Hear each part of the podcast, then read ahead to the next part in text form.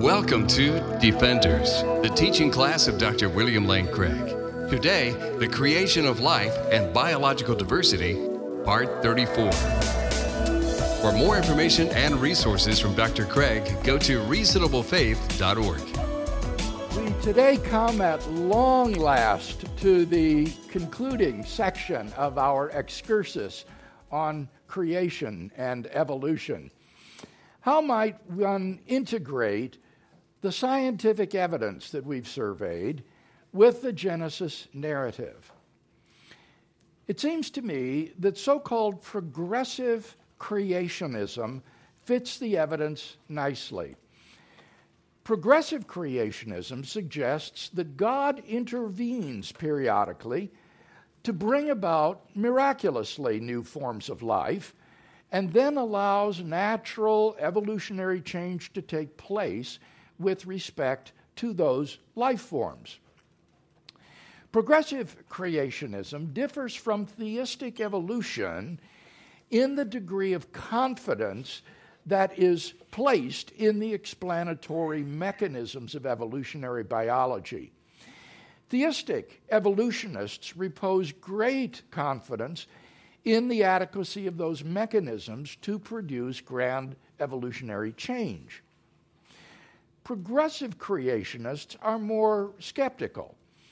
On the progressive creationist viewpoint, grand evolutionary change would require miraculous creationist acts of God as he intervenes in the process of biological evolution to bring about significant evolutionary change.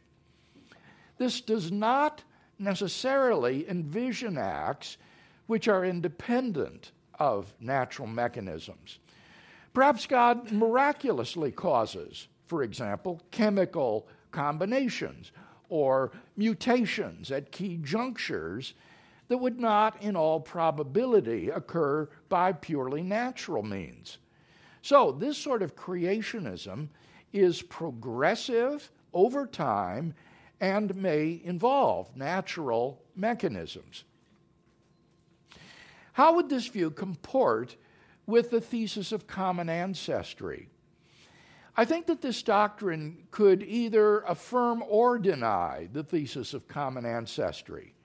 That would depend on whether or not you think that God's miraculous acts of intervention would be acts of creation ex nihilo.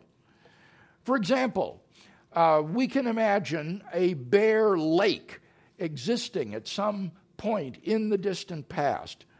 All of a sudden, out of nothing, some ducks would appear on the surface of the lake, miraculously created by God. Now, I think it's certainly within God's power to create ducks in this way, but I must confess that it smacks a little bit too much of magic to me. I notice that when God creates in the Genesis narrative, he uses nature. For example, he says, "Let the earth bring forth vegetation and fruit trees. Let the earth bring forth terrestrial animals." He creates man out of the dust of the earth, not ex nihilo. He uses means. So it may well be that God uses pre-existing chemicals and life forms as the stuff on which he acts miraculously. For example, to create birds, God could bring about a systemic macro mutation so that a bird would hatch out of a reptile egg. Now, something of that sort is so fantastically improbable, it would never occur by the normal mechanisms of mutation and natural selection. But God could produce a system-wide mutation that would yield grand evolutionary change as a result. Nor need the progressive creationist envision such extreme examples of mutational change wrought by God.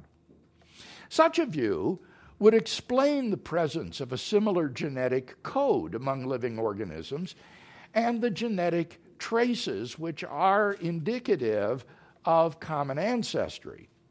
But it would also explain why we don't find many transitional forms in the fossil record. Because of progressive creationist interventions, grand evolutionary change wouldn't leave any fossil traces or few of transitional forms. Rather, you would find discontinuity along with genetic similarity. So some kind of progressive creationism is the view that I personally find the most attractive. But again, I want to reiterate that these are issues on which I have no final and fixed viewpoint. Like you, I am an interested layman in these subjects, interested in learning and studying further and exploring them more deeply. Any comment or discussion about that progressive creationist viewpoint? Yes, John, we'll get the mic to you.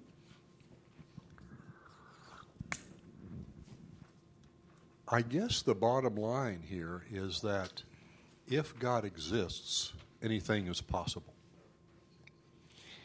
Yes, but it's not the bottom line, because we're not interested in just possibilities.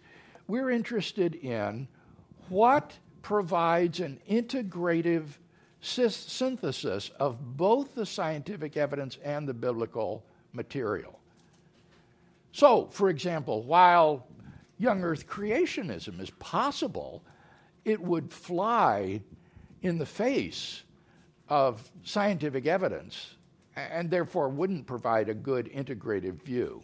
So it's not enough just to appeal to possibility. We need to find something that will do justice to all of our sources of knowledge about the origin of life forms. Yes? The question then would be, how long would this progressive bit be from day to day, you know, leaving a fossil record?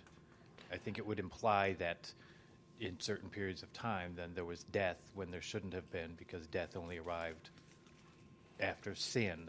So you had fossil record there. Wow. Animals okay, dying, you've raised right? A question that would take us in a very different direction. When you say there would be death where there shouldn't have been, you are presupposing an interpretation of the Genesis story that I just reject. And if you ask why, well, we spent months on that some time ago, and I can't go back and rehearse all that again. But I simply see no reason to think that the evolutionary timetable is incompatible with Genesis chapter 1 or the first 11 chapters of Genesis. So I'm presupposing the geological timetable here that is accepted in modern science and asking how can we best integrate our theology with what we learned from contemporary science about the origin of life and biological complexity. Yes. What would be the dividing line between, like, deism, where God sets things in order and then just lets them happen, and then this progressive creationism, where he's still personally involved? This is a great question. He's asking about the difference between theistic evolution and progressive creationism. And I think this is a kind of continuum. It's not as though there is a clear dividing line. And based upon my discussions with theistic evolutionists, next month I'll be participating in a panel discussion at the Evangelical Philosophical Society on this very question. I think that we would say that the theistic evolutionist reposes a great deal of confidence in the explanatory mechanisms of evolutionary biology. Things like random mutation, natural selection, epigenetic factors that influence embryological development, and some of these other new proposals that we talked about a few weeks ago, Whereas the progressive creationist is more skeptical of the adequacy of those explanatory mechanisms to produce the grand evolutionary story that the past seems to tell. Is that clear? Yeah. Okay. Anyone else? Yes, George?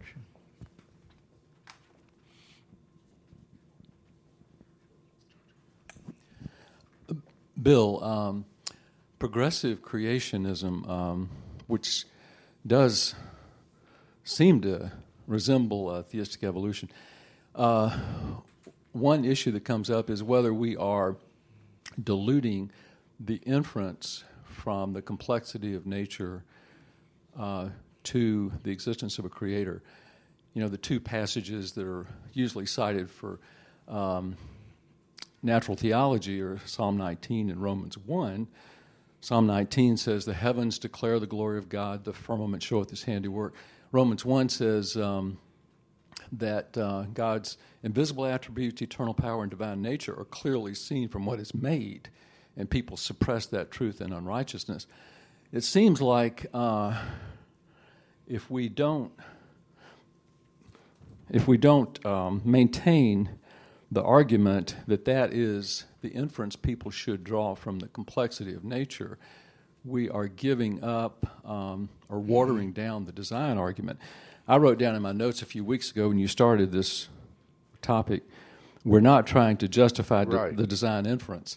And it seems to me that that's what we want to do that. I just wondered what your comment is. Yeah. Well, as natural theologians, we might want to run a design argument, but that's not our project here. Our project here is theological integration.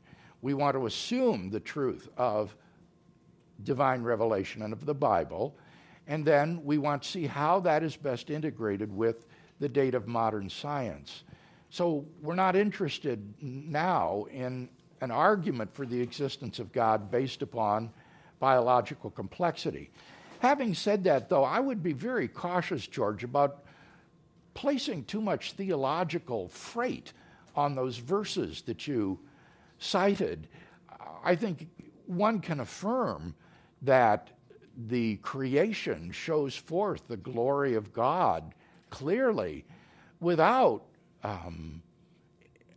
having to deny that things are evolutionarily related to one another. Indeed, the whole progress of evolution from the prebiotic soup right up through Homo sapiens on this planet itself, I think, bespeaks divine design and the existence of a creator. The very evolutionary process, it seems to me, cries out for design. And you'll remember I quoted Barrow and Tipler concerning 10 steps in the evolution of Homo sapiens, each of which is so improbable that before it would occur, the sun would have completed its stellar evolution and incinerated the Earth. And yet all 10, in their view, have occurred. So these are persons who endorse the standard evolutionary paradigm. They're not creationists. They say that this has happened, but that it is so improbable that I think it cries out for saying that God exists and is behind it all. So I'd be careful about trying to load too much onto those verses, which simply says that on the basis of nature around us, we can see that there is a divine creator. Just one more comment. Of course, Dawkins, as we've talked about, he presents sort of what I take to be the standard view of neo-Darwinians, that, like, for example, in The Blind Watchmaker, there's no room for God, he says, in this evolutionary process. But it seems to me that I guess this may be a diversion, but if you run the design argument based merely on the initial conditions of the Big Bang, the fine-tuning argument, then you lose the impact that is described in Psalm 19 and Romans 1, because we can't see the initial conditions of the Big Bang. Fair enough. Can see the complexity of nature. And to me, that's the power of the design argument.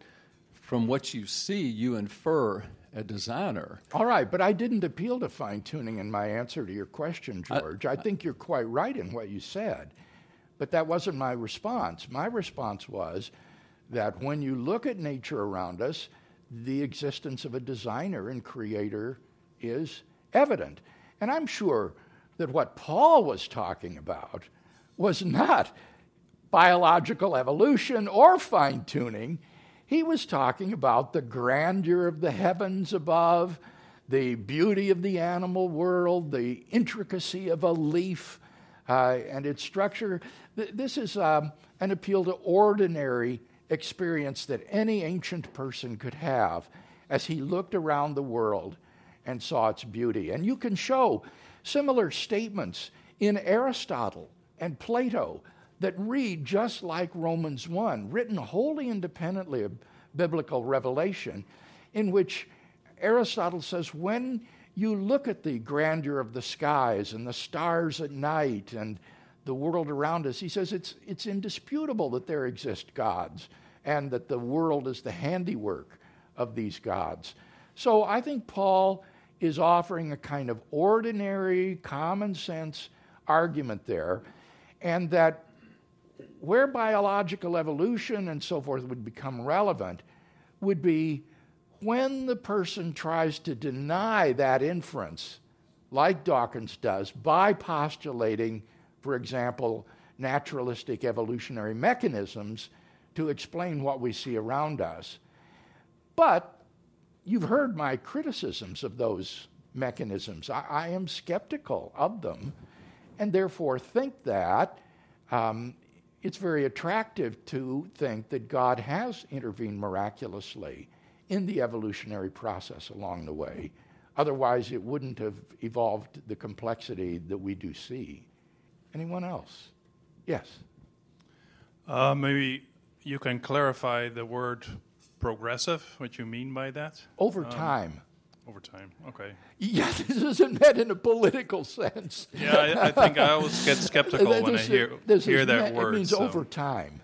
Okay, thank you. In other words, it's not a creationism that imagines a single act right at the beginning, but it imagines ongoing creative acts of God throughout history to bring about evolutionary change.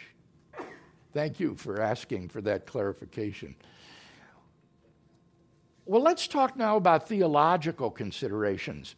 I found that theological considerations are in the mind of many people, both Christian and non-Christian alike, just as important or even more important than scientific considerations in thinking that a progressive creationist account, such as I've suggested, will not work. There is a sort of unholy alliance today between young earth creationists and naturalistic evolutionary biologists aimed at invalidating any account that would integrate theism and evolutionary biology. Young earth creationists and naturalists agree that theism and evolutionary biology are incompatible. Creationists conclude that therefore evolutionary biology is false, whereas naturalists conclude that therefore theism is false. So, what are the arguments that convince them both that a progressive creationist account cannot be true? The objections are basically versions of the problem of evil, not the problem of moral evil, but the problem of natural evil. Two aspects of evolution are thought to be incompatible with God's goodness, power, or wisdom: the flaws in nature, and then second, nature's cruelty. The flaws in nature and nature's cruelty. First, let's talk about design flaws in nature. It's pointed out that certain features of organisms are not optimally designed. For example, in the human eye, the optic nerve passes through a hole in the retina, resulting in a blind spot in our visual field. In the octopus eye, by contrast, which closely resembles our own eye, no such hole is required, and there is no blind spot as a result. There are various ways in which the Christian theologian might respond to these alleged flaws. First, he might challenge the assumption that these alleged flaws really are flaws at all. Take, for example, the claim that the placement of the optic nerve in the human eye is flawed. Might God have a good theological or biological reason, rather, for so designing the eye? Yes, indeed. As Michael Denton explains, the difference in the placement of the optic nerve in the human eye in comparison with the cephalopod eye is because of the need for a greater supply of oxygen in warm-blooded animals. So this alleged flaw turns out not to be a flaw at all. Over and over again, we found that what we at first thought were flaws in nature's design have, with greater understanding, turned out not to be flaws at all. But suppose that there are flaws that seem to be the result of the adaptation of previous structures by natural selection. Fine. Even special creationists usually hold that the kinds created by God in Genesis were on the biological level of the order or family, and that evolution took over from there. So, for example, God created the common ancestor of the family Ursidae, or the bear family, which has since evolved into 8 different species of bears. It's hardly surprising, then, that one species of bear has evolved the so-called panda's thumb, which is sometimes touted as a design flaw.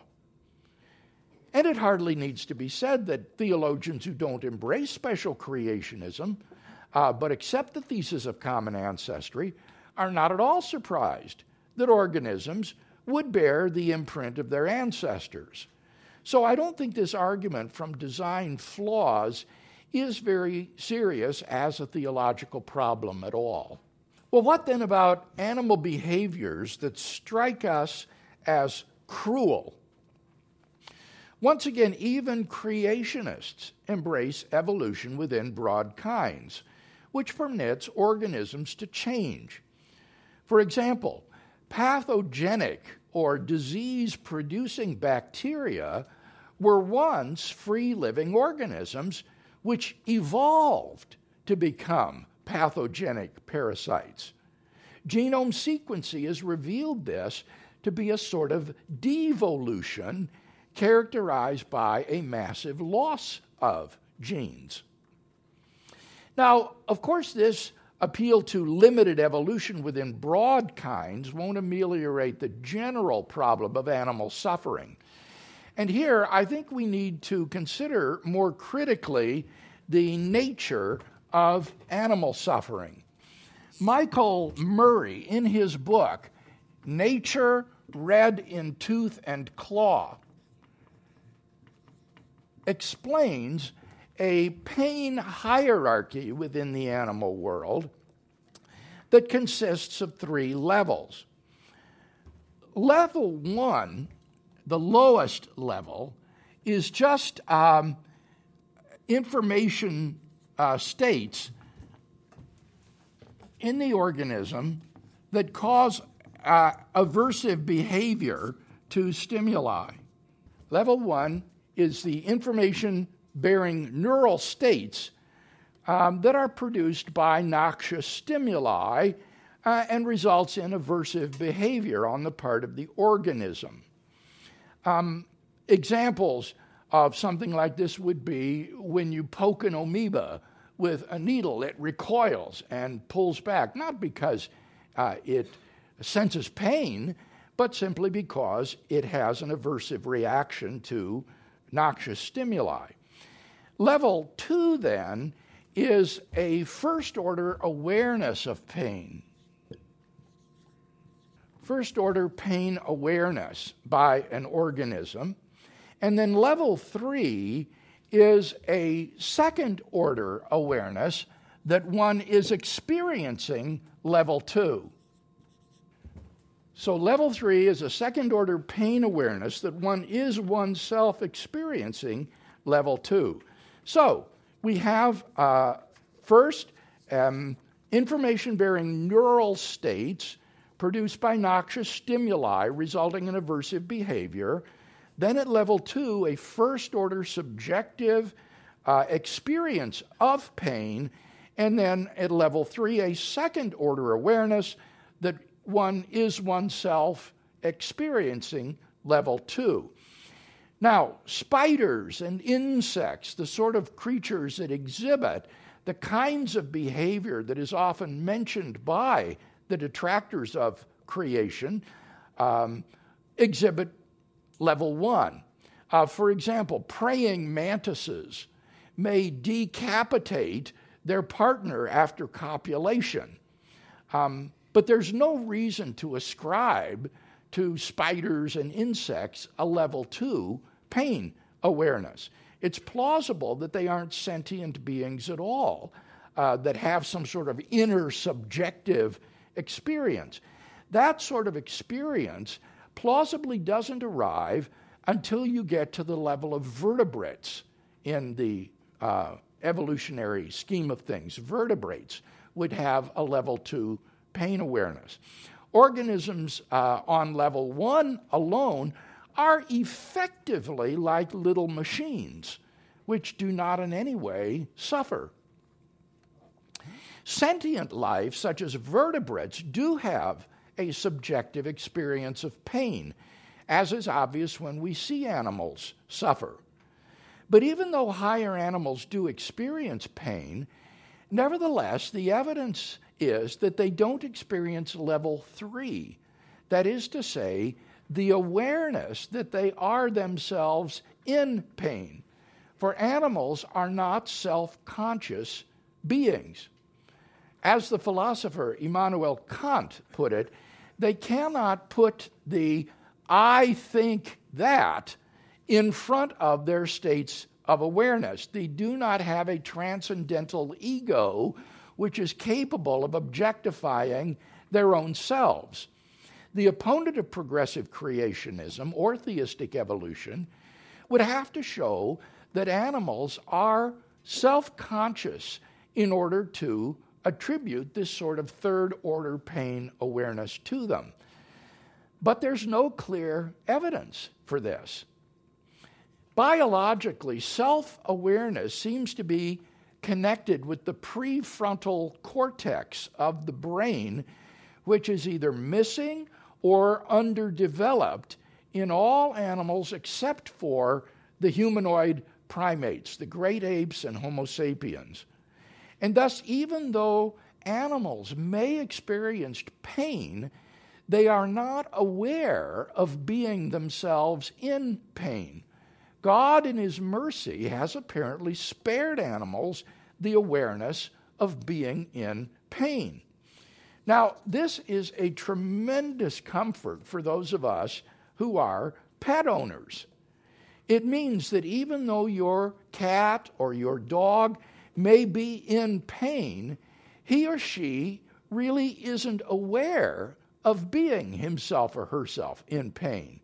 And therefore, your dog or cat doesn't suffer the way that you would if you were in pain, because you would be aware of being in that pain state.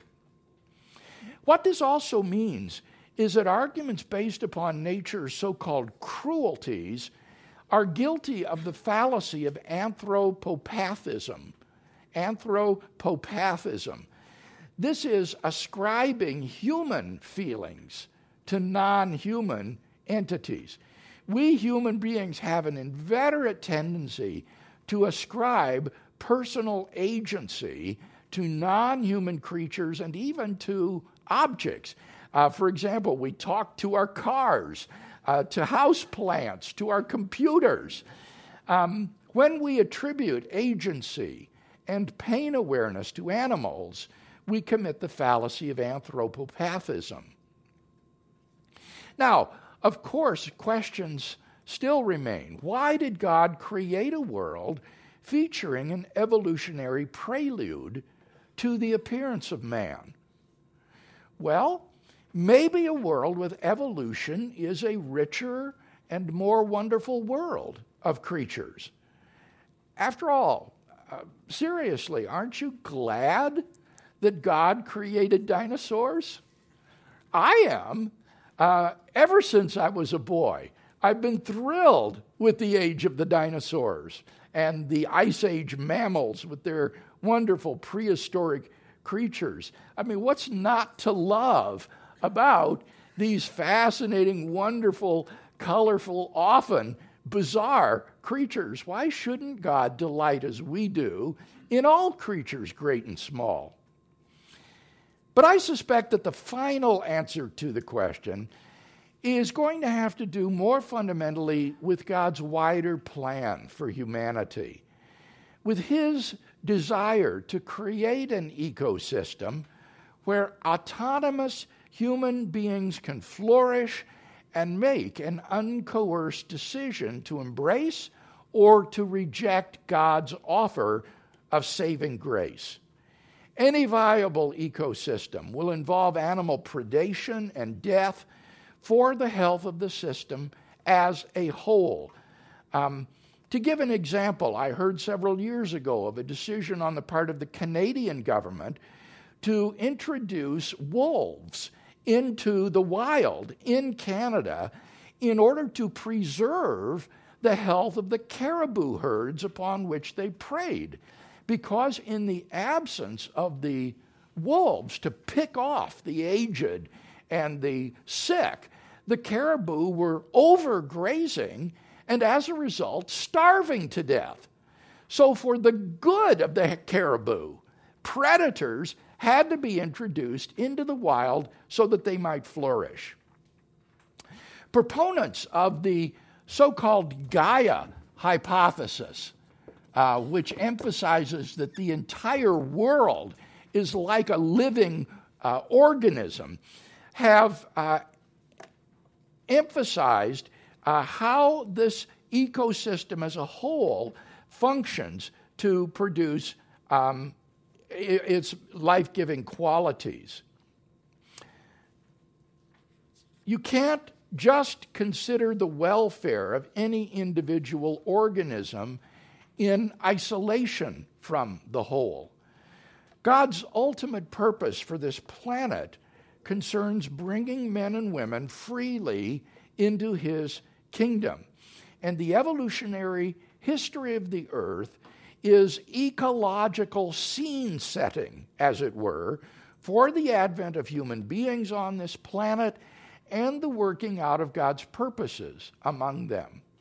The primeval forests of those prehistoric ecosystems laid down the deposits for the fossil fuels which have made human advancement and modern civilization possible. Well, should God then have just created the earth with the illusion of age, with fossil fuels that were never, in fact, laid down by primitive forests? Well, why think that that would have better achieved God's purposes for humanity? How do you know that God's purposes for the human race are not better achieved by having a genuine ecological history on the earth rather than creating an illusory history or a world with no apparent history at all? How do we know how many people or what percentage of people would have freely come to know God and his salvation in such worlds? What would best serve to advance the kingdom of God on this planet is the overriding consideration in what God permits or disallows. And we are largely ignorant of what that entails. We are in no position at all to speculate about such matters. But then we're in no position to speculate whether or not evolution was not a viable way for God to create life on this planet.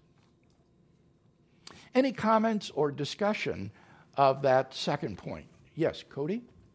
The whole thing about the consciousness and self-awareness and all that, about how animals, you say, like, they're conscious and they feel pain, but they're not aware that they feel pain. I've always had a difficult time grasping how that works, and even more of a hard time trying to explain to people how that might work. I know you've mentioned in other contexts, like, the phenomena of blindsight, yes, where, like, which is so weird to me, like, where people, like, it's like, you know, if you show them a picture, like, they can't tell you what the picture is, but, like, if you throw a ball at them, they'll catch the ball, or they can walk through an obstacle course. Like, well, that is the analogy that Michael Murray gives for this third-level awareness.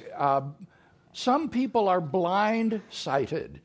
As Cody indicates, for all practical purposes, they are blind. They have no visual apprehension of things. But in fact, they really can see. As Cody says, if you threw them a ball, they'll catch it. If you ask them to come to the other side of the room, they'll walk around the table. They can see, but they don't know that they can see.